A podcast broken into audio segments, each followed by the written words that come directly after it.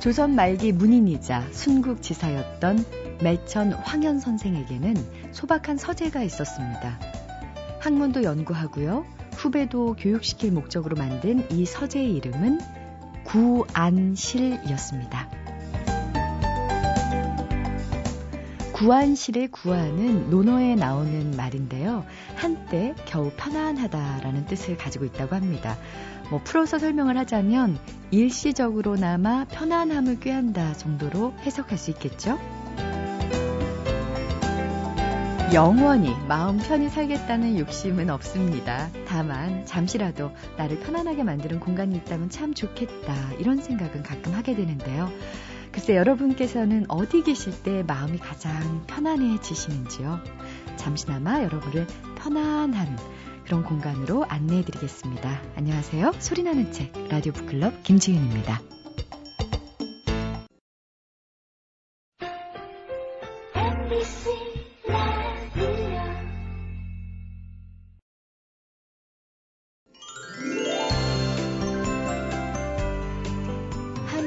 기업에서 청년들이 창업하기 좋은 아이템을 소개한 적이 있는데 그중 하나가 바로 헌책방 카페더군요. 어, 커피 또는 뭐 술을 마실 수도 있고요.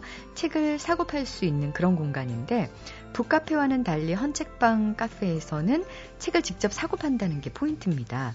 왠지 헌책방 카페 창업하면 참 잘하실 것 같은 이분을 모셨습니다.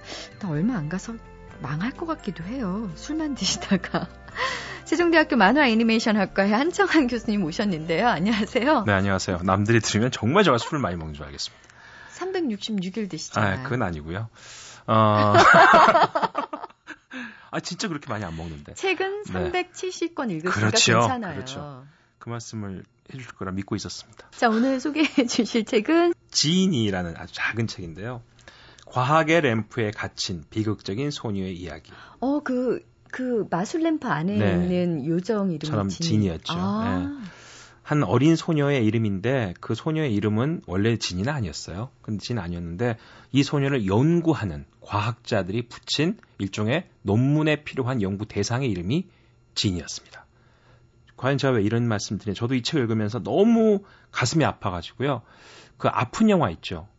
그, 누 감독 이름을 꼭 찍어서 얘기할 수는 없지만 그분 영화 보면 너무 가슴 아프게 사람 만들어서 영화를 기억시키는 영화. 네. 뭐 이런 것처럼 이 책도 가슴 아픈 실화입니다. 실화를 르뽀 형식으로 러스 라이머라는 분이 다 조사해 쓴그 책인데요. 들어볼게요. 1970년 미국 서부 캘리포니아 주의 한 작은 도시에서 한 엄마가 어린 딸과 자기 노모에 기대서 찾아옵니다. 사내 복지관에 들어오게 되는데요. 한쪽 눈을 백내장으로 인해서 거의 시력을 상실한 여성입니다. 그녀가 아이를 데리고 시내 복지관의 문을 힘겹게 열어젖히는데 이날은 두 모녀가 남편으로부터 감금과 학대로 얼룩진 지옥 같은 생활로부터 도망친 지 고작 3주째 되던 날이었습니다.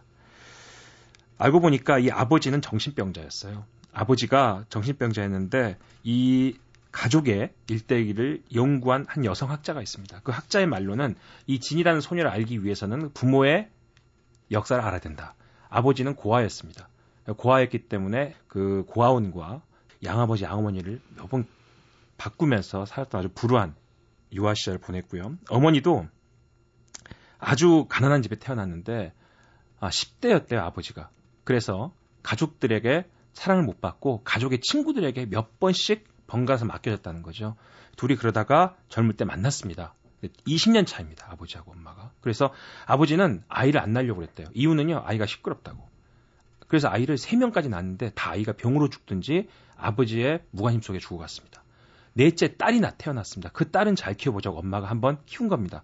근데 그 딸에 대해서 이 아버지가 이 아이는 세상에 나타나면 안 된다. 왜? 지진아였거든요. 어. 얘가 말도 제대로 못하는 거, 제대로 걷지도 못하는 거. 그러니까 얘는 사회에 나가면 사람들한테 이용당한다. 그래서 얘를 가도 키우기 시작합니다. 그래서 얘를 아이 변기 있죠. 유아 변기에 묶인 채로 하루 종일 놔두고 밤에는 또 무슨 침낭에 넣어서 재우고. 그러니까 아이는 세상 사람들과 한 번도 소리로서 만나본 적이 없습니다. 놀아본 적이 없는 아이입니다. 그런 아이를 아버지는 그게 아이에 대한 자기의 보호라고 생각했던 거죠. 그래서 그 아이로부터 탈출시킨 엄마가 복지원에 데리고 온 겁니다. 아, 그때부터 그 아이는요 허리도 구부져 있고 말도 못하고 아는 단어는 하나 없습니다. 그냥 조금 조금씩 가래가 올라오면 침만 뱉고 사람도 못 알아보고 단어도 모르고 이런 아이입니다. 그 아이를 보고서 의사들이 그 아이를 가지고 무슨 역할을 하게 되냐면 사람이 언어를 어떻게 습득하는가에 대한 실험을 하기 시작합니다. 언어학에 대해서. 그 아이의 이제 그 연구 대상으로서 이름이 진이가 되는 거죠. 과연 그렇다면 우리는 여기서 이 아이의 이 아이가 건강하게 성인이 될 수 있어서 도와주는 과정 속에 있는 거라고 설명될 뿐이지만 사실은 그 아이가 어떻게 성숙돼 가는 과정을 일일이 다 관찰 연구를 시작합니다. 그러다 보니까 그 아이에게 좀 더 빠른 성숙이 있을 수도 있지만 사람들은 그거를 천천히 지켜보려고 하는 거죠. 그러다 보니까 어떤 일이 생기냐면 아이가 무슨 화가 나거나 일이 제 마음대로 안 되면 자기만 때립니다. 이 아이는 자기한테밖에 분노할 줄 모르는 아이였던 거예요. 아... 그러다가 몇 년이 지나서 아이가 그 보호원에 같이 들어온 작은 소녀를 때리는 척을 한번 합니다. 알고 보니까 그 아이에게 입힌 옷이 저번 주에 자기가 입었던 옷이었던 거예요. 아... 그때 의사들이 환호성을 올립니다. 아, 이 아이가 드디어 다른 사람에게 분노를 표시할 수 있구나. 그러니까 이 아이의 성숙이, 이 아이의 행동이 사람들한테는 모든 게 과학적 발견이고 하나의 이론에 불과했던 것이죠. 그러다가 10년이 지난 이후에 15년까지 막 5년 동안 부모와 그 의사들, 과학자들과 소송을 합니다. 이 아이 연구에 대한 연구 기금이 나오게 됩니다. 과잉 연구 기금이 누구 거냐는 거죠. 이 이야기를 15년 동안 르뽀로 기록한 책이 진이라는 책입니다. 네. 어떤 점이 가장 가슴 아프셨어요? 과학이라는 게 우리 주위에서 과연 해야 될 역할이 있죠. 저는 이제 이 아이의 언어 습득 과정을 통해서 인류가 어떻게 언어를 습득했는가는 사실 중요한 겁니다. 또 이 아이가 성숙돼가는 과정, 치료해져 되는 과정이 하나의 샘플링이 되면 그와 유사한 아이들을 더 빨리 치료할 수 있는 좋은 사례가 될 수도 있습니다. 그런데 이제 그러기 때문에 이 아이는 희생당해야 된다는 것이죠. 과학이라는 게 다시 다 모든 건 그렇지 않지만 이 책을 통해서 과학의 과학을 생각하는 인류의 양심이라고 그럴까요? 그런 것들을 어떻게 우리가 고민해야 될지에 대해서 다시 한번 생각하는 책이었습니다. 지니라는 네. 책 오늘 소개해 주셨습니다. 고맙습니다. 네, 감사합니다.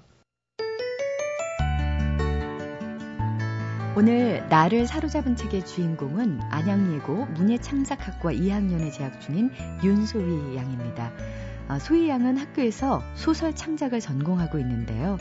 가상의 인물을 만들어내고 그 가상의 인물이 자기 대신 고민을 풀어가는 과정에서 재미도 느끼고 또 스스로 성장하는 것 같은 느낌도 받는다고 합니다. 요즘은 소설뿐만 아니라 희곡에도 푹 빠져 있는데요. 희곡을 읽으면서 무대를 상상하는 것이 취미라는 소희양. 이런 소희양이 오늘 소개해줄 책은 어떤 책인지 직접 들어볼까요? 이청준의 눈길이라는 단편 소설이에요. 남자 주인공이 있는데 집이 몰락하거든요. 그러면서 서서히 멀어졌는데 학생 시절에 미처 몰랐던 어머니와의 관계를 다시 생각하면서 화해해 나가는 이야기예요. 중학교 때 공부가 너무 하기 싫은 거예요. 그래서 책을 읽으면 좀 마음이 편안해지잖아요. 그래서 책을 읽으려고 도서관에 가서 책을 읽고 있는데 이제 모르는 이름들만 있으니까 너무 갑갑한 거예요. 근데 그 사이에서 유일하게 제가 알고 있는 작가의 이름이 나와서 책을 펼치게 됐어요. 책을 마지막에 덮었을 때 제가 글이 점점 좋아지고 글을 쓰겠다고 마음을 먹어서 아, 이 소설이 나한테도 그러니까 한 개인한테도 영향을 끼칠 수가 있구나라는 생각을 하게 됐어요. 그래서 그 점에서 되게 신기했고 그래서 그 매력 때문에 더 소설을 읽게 되었던 것 같아요. 네. 아, 고 이청준 작가의 눈길 추천해 주셨는데요. 이청준 작가는 임권택 감독이 어, 영화로 만들었던 사편제 작가로 더욱 유명해진 분이시죠. 이창동 감독의 미량 역시 이청준 작가의 소설 벌레 이야기를 원작으로 하고 있고요. 눈길, 주율사, 이어도, 당신들의 천국, 낮은 대로 이마소서 등등 발표하는 작품마다 많은 사랑을 받았던 작가입니다. 그럼 소희양의 목소리로 고 이청준 작가의 눈길 중에서 어머니와 아들이 함께 눈길을 걷는 장면 들어보겠습니다. 이야기를 듣고 있는 나의 머릿속에도 마침내 그날의 전경이 손에 닿을 듯 역력히 떠올랐다. 어린 자식놈의 처지가 너무 도 딱해서였을까?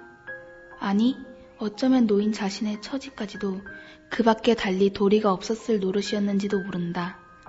동구 밖까지만 바래다 주겠다던 노인은 다시 마을 뒷산의 잿길까지만 나를 좀 더 바래주마 우겼고 그 잿길을 올라선 다음에는 새 신장로가 나설 때까지만 산길을 함께 넘어가자 우겼다. 그럴 때마다 한 차례씩 애실인 신랑이를 치르고 나면 노인과 나는 더 이상 할 말이 있을 수가 없었다. 노인의 말 맞다나 미끄러지고 넘어지면서 내가 미끄러지면 노인이 나를 부축해 일으키고 노인이 넘어지면 내가 당신을 부축해 가면서 그렇게 말없이 신장로까지 나섰다. 아직도 날이 밝기 전이었다. 하지만 그러고 우리는 어찌 되었던가? 나는 차를 타고 떠나가 버렸고 노인은 다시 그 어둠 속의 눈길을 되돌아선 것이다. 네. 아, 소희 양 목소리도 좋고, 어, 또 이 장면을 또 어떤, 음, 느낌으로 선택했을지 마음에 와 닿습니다. 앞으로 어떤 장르를 선택하게 될지는 모르겠지만, 음, 소희 양은 누군가에게 걱정을 덜어줄 수 있는, 더 나아가서 농담도 건넬 수 있는 그런 치료제 같은 글을 쓰는 게 꿈이라고 하는데요. 소희 양의 또랑또랑한 목소리 들으니까 벌써부터 그렇게 될 수 있을 것 같은 믿음이 생기는데요. 저희 북클럽에서도 응원해 드리겠습니다. 끝으로 이청준의 눈길. 이 책이 음, 소희 양에게 어떤 깨달음을 줬는지 직접 들어볼게요. 일단 하고 싶은 일이 있으면 뭐든지 해보자라는 생각을 했어요.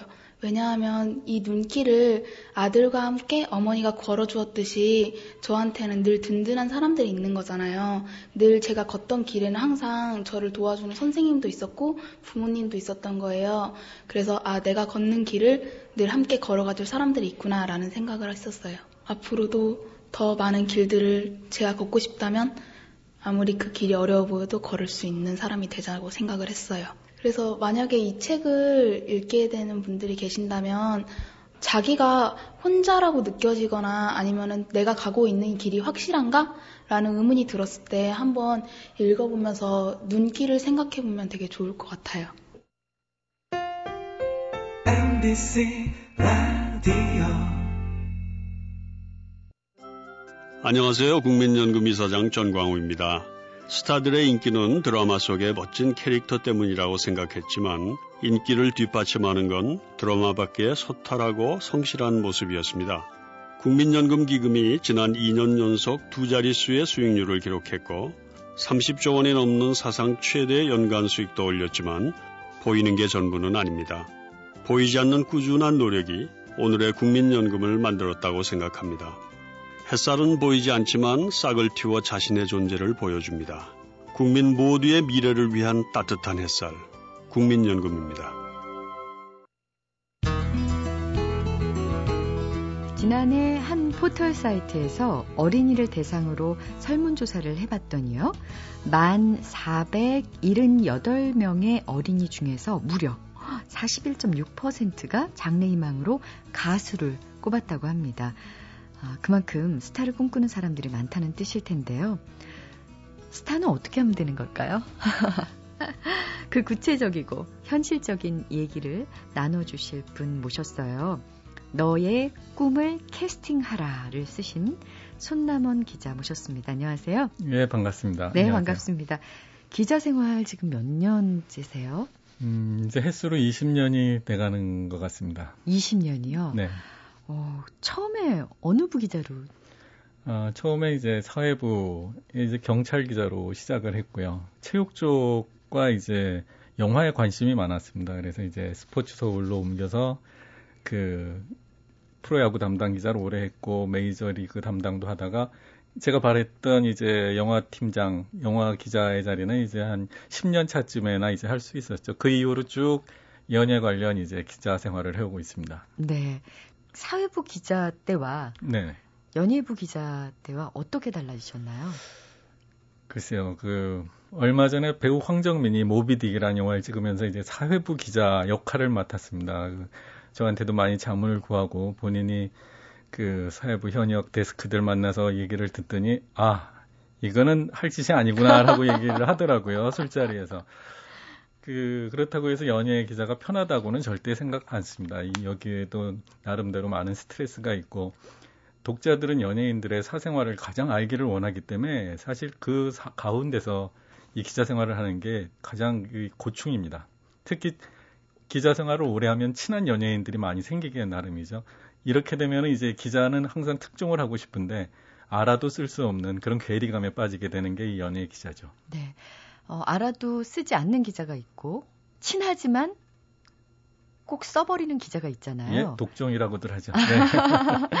그러면 손남원 기자님은 어떤 스타일이세요? 음, 저는 제 후배들한테는 기자가 사람 좋다는 얘기 들으면 그게 가장 큰 욕이라고 얘기합니다. 그 지금 제대로 짚으신 대로 그 친해도 써야 될 건 써야 되는 게 기자인데 저도 제 후배들한테 데스크로서 그걸 요구하지만 사실 저도 잘 못 쓰는 편이에요. 그래서 가급적 친한 취재원과 친한 관계를 적게 유지하려고 애를 씁니다. 아, 참 그 애로 사항도 많겠네요. 네.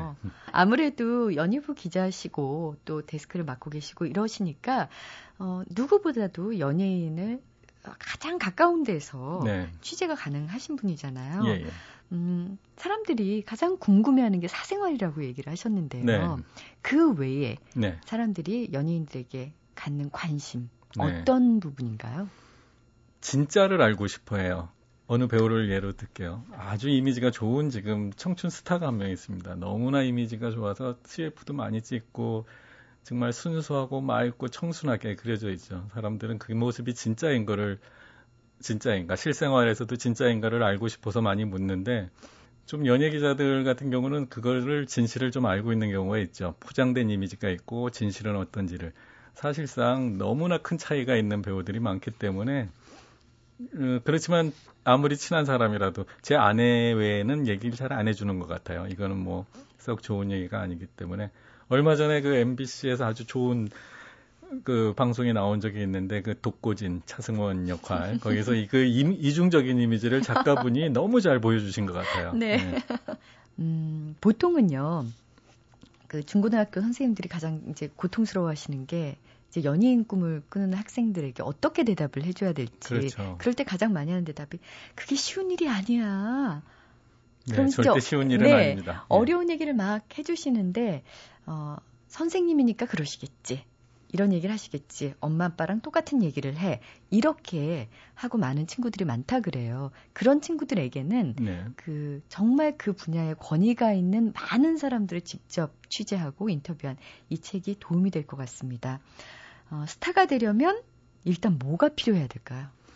제가 만난 많은 스타를 그 스타 기획자들의 공통된 주장은 역시 재능입니다. 뭐든지 열심히 노력하면 이루, 이루어진다라는 말은 연예계에서는 사실 통하지 않아요.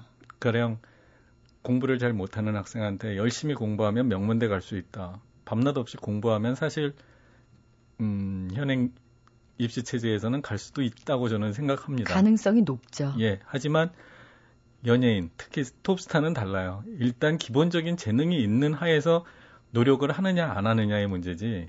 이들이 주장하는 거는 재능은 타고나야 된다. 아, 그러면 결국 내가 재능이 있는지 없는지 객관적으로 판단이 가능해야 된다는 얘기네요. 그렇죠.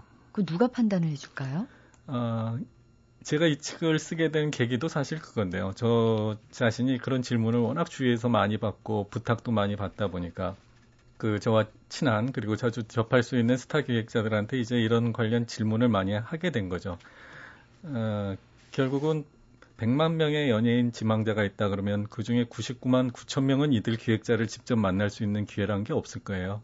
그래서 이들한테 어떠한 그 스타 기획자들의 재능에 판단하는 그 객관적인 기준을 책으로라도 전해줄 수 있지 않을까 하는 바람에서 이제 이 너의 꿈을 캐스팅하라를 기획하게 됐습니다. 네. 그렇다면요, 음, 재능이 있는지 없는지 객관적으로 그 판단할 수 있는 기회도 못 갖는 친구들은 네. 굉장히 아쉬워할 것 같거든요. 그렇죠. 어떻게 해야 될까요? 음, 바로 이제 그래서 제가 이제 그 질문들을 그 요번에 기획자들을 인터뷰하면서 꼭 했어요. 그 당신들을 만날 수 있는 사람은 행운이지만 못 만나는 사람들은 그러면 어떻게 자기의 자신의 재능을 그 파악할 수 있겠느냐. 일단은 연기자가 되기 위한 노력을 해봐야 된다. 가수가 되고 싶으면 가수가 되기 위한 노력을 해봐야 된다. 그 노력이라는 게 여러 가지 방편이 있겠지만 그 이런 식으로 얘기하더군요. 스타는 그 이들이 찾아와서 되는 게 아니고 자기들이 찾아간다고요. 그러니까 자기가 진짜 가수가 되고 싶어서 노래를 하면은 교회에 다니는 친구 같으면 교회 성가대에서 노래를 하든지 아니면 거의 활동으로 그 친구들과 어울려서 요즘은 유튜브라든지 SNS가 많이 발달돼 있지 않습니까? 그런 활동을 하면서 그 주위에서 인정을 받고 그게 점차 전파가 되면은 자신들은 반드시 그걸 알고 찾아간다는 거죠.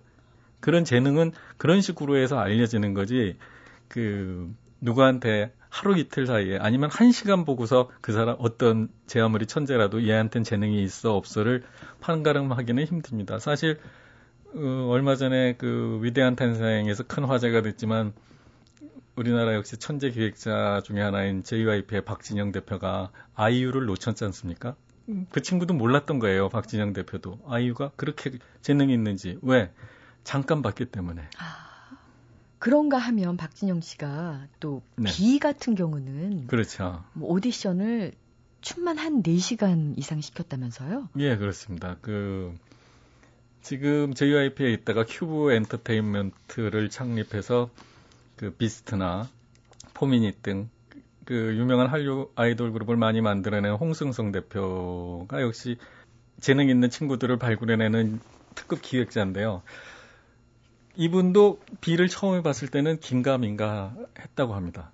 그렇지만 열의가 보여가지고, 음, 그리고 이 신체 조건이라든지 많은 부분에서는 음, 좋다는 판단이 있었기 때문에 박진영 씨한테 이제 보여줬다고 하는 건 하거든요. 근데 춤꾼은 춤꾼을 알아본다고 그 박진영 대표는 이 친구를 딱 보더니 너 춤 한 번 춰봐 첫 마디가 그 다음에 비가 춤을 춘 시간이 홍 대표 얘기로는 5시간에서 6시간이라고 해요. 박진영 씨는 멈추라는 얘기도 안 하고 그거를 단지 보고만 있을 뿐이에요. 지켜보는 6시간도 길었겠지만 비는 그동안에 한마디도 질문도 않고 뭣도 않고 쉬지도 않고 6시간 동안 춤만 춘 거예요. 홍 대표가 아, 저 친구는 되겠구나라고 생각하고 자기는 자리를 떴다고 하더군요. 그 다음 그 두 사람의 인연이 시작된 겁니다. 박지정과 비의 인연이요. 와, 그 이후에도 이 책에서 보니까 비 같은 경우는 네. 4시간만 연습해라. 네. 그래도 누가 말리지 않으면 6시간, 7시간씩 계속 연습을 했다는 얘기를 책에서 읽으면서 아 이게 재능과 그러니까 네. 재능만 가지고는 안 되는구나라는 생각을 또 하게 됐어요. 그 네. 열정이 필요할 텐데요. 혹시 재능이 좀 뒤늦게 발견이 네. 됐지만. 그나마 뒤늦게 발견된 것이 열정의 힘이었던 네. 그런 연예인도 있을까요?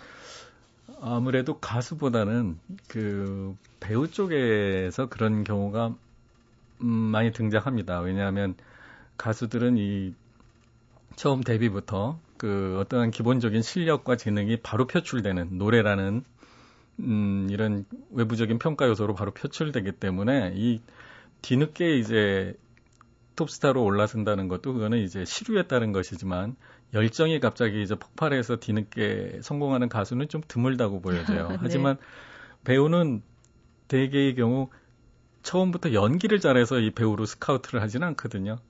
처음에는 아무래도 이 하드웨어적인 조건을 봅니다. 아. 외모, 느낌, 그 다음에 신체적인 조건. 그렇기 때문에 이 친구들은 처음에 스타로 뜨기는 쉬워요. 근데 발연기 논란이 노상 일어나는 게 배우인 것도 바로 그래서죠. 외부적인 조건은 충분한데 연기는 아직 갖춰지지 않은 거예요. 그리고 지금 아나운서님이 지적하신 대로 열정이 아직은 부족했기 때문에 이미 벌써 인기를 얻었기 때문에 연기에 대한 공부는 좀 부족했다고 할 수 있겠죠. 하지만 시간이 지나면서 하드웨어적인 조건은 나빠지게 마련입니다. 나이를 먹어갈수록. 그걸 이제 연기로 극복해서 30대 이후에 오히려 더 큰 연기자가 되는 사람들이 있어요. 뭐 장동건 씨를 꼭 지금 얘기하신 그 케이스로 보기는 어려워요. 이미 충분히 잘하고 있었고 그 탑이었기 때문에. 근데 이 장동건 씨는 한창 잘 나가는 청춘 스타로서 외모가 좋은 스타로서 잘 나가던 순간에 그 만족하지 않고 여러 가지 독립 영화에 출연하면서 출연료 없이 독립 영화에 출연하면서 자기 연기를 갈고 닦고 결국은 곽경택 감독의 친구에 출연할 때 머리를 박박 밀고 조직폭력배의 거친 모습으로 탈모하면서 진짜 배우가 된 거죠. 이제는 장동건 씨의 연기력에 대해서 어떠한 비판을 하는 사람들이 많이 드물어졌을 거예요. 그런 장동건 씨도 처음에는 외모에 의존하는 그런 청춘 스타였었던 거죠. 네. 음. 어, 또 배우 중에 서우 씨도 네. 굉장히 오랜 동안 거절을 당했다면서요. 배우가 되는 데 있어서. 네. 그 서우 씨에 관련된 에피소드도 이게 재밌는데요. 그 서우 씨를 발견, 발굴한 심엔터테인먼트의 심정훈 대표. 그 배우 잘 골라내기로 아주 유명한 기획자입니다. 하지만 서울을 처음, 처음 봤던 순간에 이 친구는 절대 안 된다고 생각했대요. 그래요? 네. 그런데 이 서울한 친구는 굴하지 않고 석 달 동안 계속 찾아온 겁니다. 원래 배우 서울 씨는 그때 이미 데뷔를 한 상태였기 때문에 또 데뷔한 배우이기 때문에 자존심도 있고 하니까 자기를 거절한 기획자를 계속 찾아갈 이유가 없었을 텐데 다른 데를 가지 않고 자기한테 오는 걸 보니까 아, 이 친구는 뭔가 다른 게 있구나 하면서 이제 슬슬 그 기회를 줘보기 시작한 거죠. 서우는 그 기회를 절대 놓치지 않았습니다. 이건 약간 일반에 알려지지 않은 에피소드인데 겨울철에 그 모래사장에서 말 그대로 여름 복장을 하고 뛰는 신이 있었대요. 한겨울이니 그 여름에 비키니 입고 해변가에서 뛰려 그러면 얼마나 추웠겠습니까? 그 독한 서우도 한 시간 정도 촬영하고 나더니 이제는 더 못하겠다 얼어 죽겠다는 식으로 이제 하소연을 했다고 하더라고요. 그때 심 대표가 얘기했답니다. 나한테 계속 찾아오던 그 식으로 진짜 죽을 생각이면 죽겠다고 계속 하루 종일 뛰어야지 아마 작품 주연으로 갈 수 있을 거다.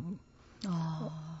그 친구 그날 요즘 하는 말로 발바닥에 땀나도록 모래바닥을 발가벗고 뛰었다고 하더군요. 그 정도로 도끼가 있고 근성이 있는 배우였습니다. 그러게요. 어, 원빈 씨도 그랬다는 게 저는 믿어지지 않는데요. 어, 스타가 되기까지 낙방과 무명의 시절이 반복이 됐다는데 네. 과연 그랬을까요? 사실 이 부분은 저도 이번에 인터뷰하면서 좀 놀랬던 부분 중에 하나예요. 그 스타제이의 그 정영범 대표는 진짜 우리나라의 누구나 이름을 들면은 아 들으면 알만한 스타들은 거의 다 이 관계를 맺었던 기획자인데 이 원빈과 관련해서 이제 처음 캐스팅 당시에 느낌이 어땠느냐를 물었을 때 이 얘기를 해주더라고요. 그 앙드레김 패션쇼에 스타제이 소속의 스타 군단을 데리고 출연을 했답니다. 그래서 이제 돌아가신 앙드레김 선생님이 자기가 추천한 모델은 한 명만 그 패션쇼에 같이 세워보자라는 얘기를 했대요. 그때 이제 소개받은 게 원빈입니다. 그때, 그때 정현배 대표가 그 당시에 이제 봤을 때는 그 느끼하다 그럴까? 아직은 한국 여성들이나 팬들이 좋아할 만한 너무나 서구적으로 깎아지른 듯한 용모였기 때문에 아직은 때가 아니지 않을까라고 생각을 했었다는군요. 아니나 다를까 그 다음부터 한 1년 가까이 여러 가지 오디션에서 넣었는데 그렇게 좋은 대접을 받지 못했던 거죠. 네. 그렇지만 역시 원빈도 노력하는 배우고 그리고 그 가진 용모만큼이나 그 열정이 있었기 때문에 킬러들의 수다란 영화에서 아주 좋은 연기를 보여줬고 용모보다는 연기력으로 인정받는 배우가 되면서 지금 아저씨로 이제 대한민국 진짜 탑스타 연기 배우가 된 것 같습니다. 그러게 말입니다. 한 번의 이미지가 아니라 그 이후에 배우가 되기 위해서 굉장히 노력했던 세월이 있었다는 것. 음, 아마 배우를 지망하는 사람이라면 꼭 이렇게 새겨둬야 될 덕목이 아닐까 싶고요. 그렇죠. 음. 원빈 씨 같은 경우는 그리고 실제 제가 이렇게 인터뷰나 자주 대해봐도 꼭 활기차고 그 사교성 좋은 사람만 배우가 되는 건 아니라는 거를 가르쳐 주는 스타예요. 그 진짜 극히 말을 아끼고 사람 낯을 많이 가리고 내성적이고 조근조근 말을 하는 꼭 필요한 말만 하는 스타일입니다. 강동원 씨도 똑같고요. 그러니까 그 활달하진 않은 것 같지만 자기 일에 나설 때만큼은 지금 지적하신 대로 그 사람이 확 달라집니다. 어. 눈빛부터 달라져서 들어가는 거죠. 그때는 옆에서 그렇게 친하던 매니저들도 쉽게 다가가기 어렵습니다. 우리말 그 기자들 용어로는 요즘 아우라라 그러죠. 아우라가 뒤에서 활활 타오르는 거죠. 아 그래요. 예. 자 이제 배우들 얘기는 들어보니까 어, 열정이 차지하는 부분이 다른 분야에 비해서 월등한 것 같고요. 반면에 계속 이제 대조적으로 말씀하셨던 게 가수의 경우는 조금 네. 얘가 다르다라고 얘기하셨잖아요. 네 네. 음, 가수는 일단 재능이 먼저고 네. 또 배우에 비해서 오래 기다려주지 않는다. 그렇습니다. 그러면 어떻게 해야 되나요? 참 힘든 부분인 것 같아요. 그 많은 사람들이 가수를 하고 싶어 하는데 지금 현역으로 뛰고 있는 많은 가수들이 배우나 예능을 하고 싶어 해요. 아, 그래요? 아, 왜일까요? 아까 말씀드린 대로 이 가수의 생명 주기는 너무나 짧기 때문입니다. 길게 생활인이고 직업인으로 봤을 때는 자신들도 그 장래에 대한 확신이 서지를 않는 것이거든요. 그 지금 기획자분들도 늘 얘기하는 게 가수의 생명 주기는 짧다. 길게 봐도 4, 5년, 짧게는 3, 4년 정도로 칩니다. 그러면은 남은 인생 동안 과연 무엇을 할 것인가 고민스러울 수뿐이 없는 부분이죠. 가령 요즘 송창식 씨나 윤영주 씨 같은 경우는 제가 어렸던 시절에 최고의 가수들이었고 진짜 아직도 뛰어난 가수분들이지만 그분들이 세시봉으로 부활하시기 전까지 상당 기간 동안 일반인들의 관심에서는 잊혀져 있었거든요. 그게 가수의 세계인 것 같습니다. 아, 그렇다면 가수를 결심할 때부터 좀 잘 생각해 봐야 될 문제일 것 같은데요. 네. 책에 너의 어, 꿈을 캐스팅하라 이 책을 보니까 마치 매미처럼요. 네. 그 연습 기간이 정말 말도 못하게 길던데요. 그 네, 짧은 네, 생명력에 비하면. 네. 아, 근데 제가 이 또 짧은 생명력을 얘기하다 보니까 전체 가수가 다 그런 것처럼 이제 비춰졌는데 그거는 아니고요. 그 연, 그 재능이 있어야 된다고 말씀드리지 않았습니까, 가수는? 노래도 잘해야 되지만 그 중에는 작곡 능력이나 그다음에 이 곡을 프로모션 할 수 있는 능력을 가진 친구들도 많아요. 그러니까 자기를 가수로서 복합적 복합 엔터테이너로 만드는 노력이 필요합니다. 그 이 길게 준비해서 그 다음에 충분한 가창력과 실력을 갖췄을 때 그리고 아까 얘기한 댄스면 댄스, 기획이면 기획, 패션 리더로서의 무슨 스타일리스트적인 자질을 갖추고 있다면 그 생명력도 10년까지도 길어질 수 있고요. 또 배우랑 다르게 가수들은 그 자기 음원에 대한 소득을 꾸준히 가져갈 수 있다는 장점도 있습니다. 그리고 옛날엔 배우들이 가수들을 무척 부러워했어요. 가수들은 음반 하나만 터지면은 말 그대로 기획사도 그렇고 가수 자신도 그렇고 대박이 납니다. 근데 배우들은 그냥 출연료일 뿐이거든요. 그래서 어떻게 보면은 짧고 굵게 사는 게 가수라고 할 수도 있죠. 네. 어, 그러면 음, 짧고 굵게 살 그 각오를 하고 네. 이제 신인 가수가 됐어요. 네. 계약서를 좀 잘 알고 작성해야 될 텐데 왜냐하면 그 소속사와의 갈등으로 인해서 법적 문 법적 분쟁까지 가는 가수들이 많더라고요. 네, 그렇습니다. 신인의 경우는 이 계약서를 보고 계약한다는 자체가 참 힘들어요. 왜냐하면 계약은 당장 해야 되겠는데 이쪽은 의뢰 입장이고 계약 그 찾아간 기획사는 절대적인 슈퍼 갑이거든요. 그 상황에서 계약서 좀 제대로 보여주세요. 이건 어떻고 저떻고 하다가는 아예 계약 자체가 안 될까봐 그 본인이 주저하다가 엉뚱한 곳에 사인하고는 하게 됩니다. 그래서 제가 강조하고 싶은 거는 이 계약서 자체에 집중하기보다는 그 자기가 계약할 상대를 잘 찾는 게 중요하다는 것이죠. 이 요즘은 제대로 된 기획사들은 그 공정거래위원회에서 만든 표준 계약서를 사용하고 있습니다. 그 계약서대로라면은 그 신인들도 절대 불이익을 당하지 않거든요. 근데 아 말 그대로 좀 사이비 기획사라고 하나요? 그런 곳을 만났다가는 진짜 노예 계획서에 도장을 찍게 되는 겁니다. 아, 그래서 이 책에 공통적으로 그 말하는 게 돈을 요, 요구하는 기획사는 일단 의심해봐라. 네. 이런 얘기가 나오던데요. 실제로 이렇게 돈을 오히려 요구하는 기획사도 많은가 봐요. 지금 외부에 알려지지 않아서 그렇지 아직도 그 돈을 요구하는 기획사들은 무척 많습니다. 사실 기획사라고 부를 수가 없는 거죠. 이렇게 그 제가 만난 그 기획자들은 그들을 그냥 사석에서는 사기꾼, 범죄자라고 부릅니다. 그리고 사실상 그 연예인 지망생들 지망생들을 등치고 울리는 기생충 같은 사람들이 많고요. 왜냐하면 지금 기존에 어느 정도 체계가 갖춰 있는 기획자들은 신인 데뷔시키는 신인들에 대한 투자를 하는 것이지 그들로부터 돈을 벌려고 하는 게 아니거든요. 근데 일단 들어갈 때부터 프로필 사진을 찍어야 되니 몇백만 원을 가져와라. 음, 연기 수업을 해야 되니 몇백만 원, 노래 수업을 해야 되니 몇백만 원. 이거는 다 사실상 그런 요구가 들어온다 그러면은 제대로 된 기획자가 아니라고 생각하시면 틀림없습니다. 절대 강조하고 싶은 거는 돈을 요구하는 기획사는 그거는 기획사가 아니다라고 강조하고 아, 싶습니다. 제외시켜야 되겠네요. 물론입니다. 리스트에서. 예. 자, 이제 어, 어떻게 해서 성공을 했느냐.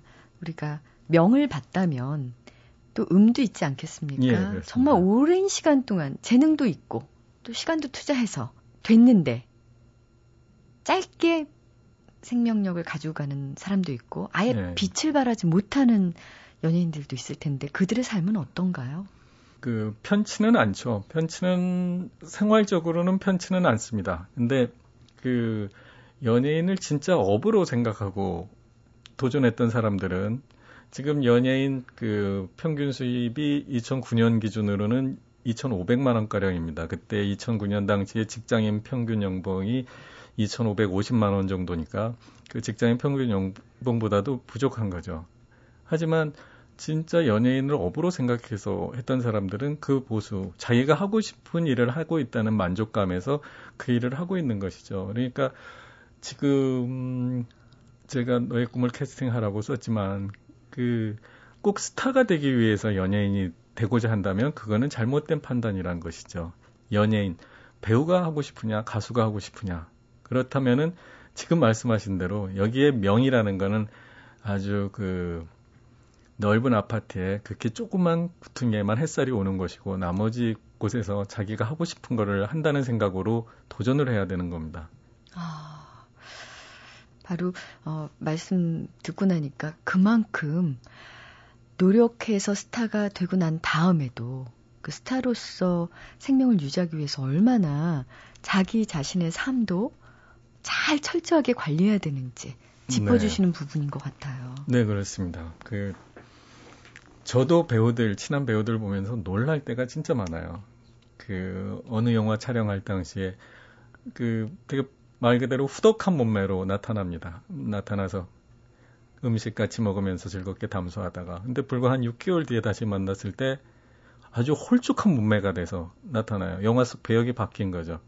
저희는 알 수 있지 않습니까? 한 5, 6kg 빼는 것도 얼마나 힘든지. 근데 이 사람들은 근 1년 사이에 5, 6kg, 많게는 10kg씩 찌고 빼는 거를 몇 번을 반복하는 경우도 있어요. 그거는 보통 인내 갖고 할 수 있는 직업은 아닌 거죠. 네. 아, 정말 스타가 아무나 되는 것도 아니고 어, 또 스타를 유지하는 것도 네. 정말 쉬운 일이 아니라는 거를 아주 생생하게 얘기를 해주고 계십니다. 대한민국 최고의 스타 기획자 아홉 명의 생생한 증언을 담은 이 너의 꿈을 캐스팅하라 이 책이 학생들에게는 부모님 대신 선생님 네. 대신 그 마음을 잘 꿰뚫으면서도 바른 방향으로 갈 수 있도록 권해주는 그런 책이 아닐까 싶습니다. 네, 저도 그런 바람입니다. 네, 손남원 기자 고생 많으셨고요. 저는 아나운서 되길 잘했나요? 아, 주 그 좋은 재능을 타고나신 것 같아요. 아, 말씀이 굉장히 짧으시네요. 네, 오늘 좋은 말씀 감사드립니다. 좋은 기회 주셔서 감사합니다. 네. 예. 노인정에 모여 앉은 할머니들 뒤에서 보면 다 내 엄마 같다. 무심한 곳에서 무심하게 놀다 무심하게 돌아갈 어깨가 동그럼하고 낮게 내려앉은 등이 비슷하다. 네, 아, 이규리 시인의 시 중 일부 전해드렸는데요. 시 제목 궁금하지 않으세요? 아, 이 시의 제목은 어느 날 우리를 울게 할입니다. 이 시의 마지막 부분 이렇게 끝납니다. 어느 날 문득 그 앞에서 우리를 울게 할 어깨가 동그럼한 어머니라는 오 나라는 무덤. 아, 오늘 하루는 어머니의 그 동그럼한 어깨를 한 번쯤 꼭 안아드리면 어떨까 싶어요. 지금까지 소리나는 책 라디오 북클럽 아나운서 김지은이었습니다.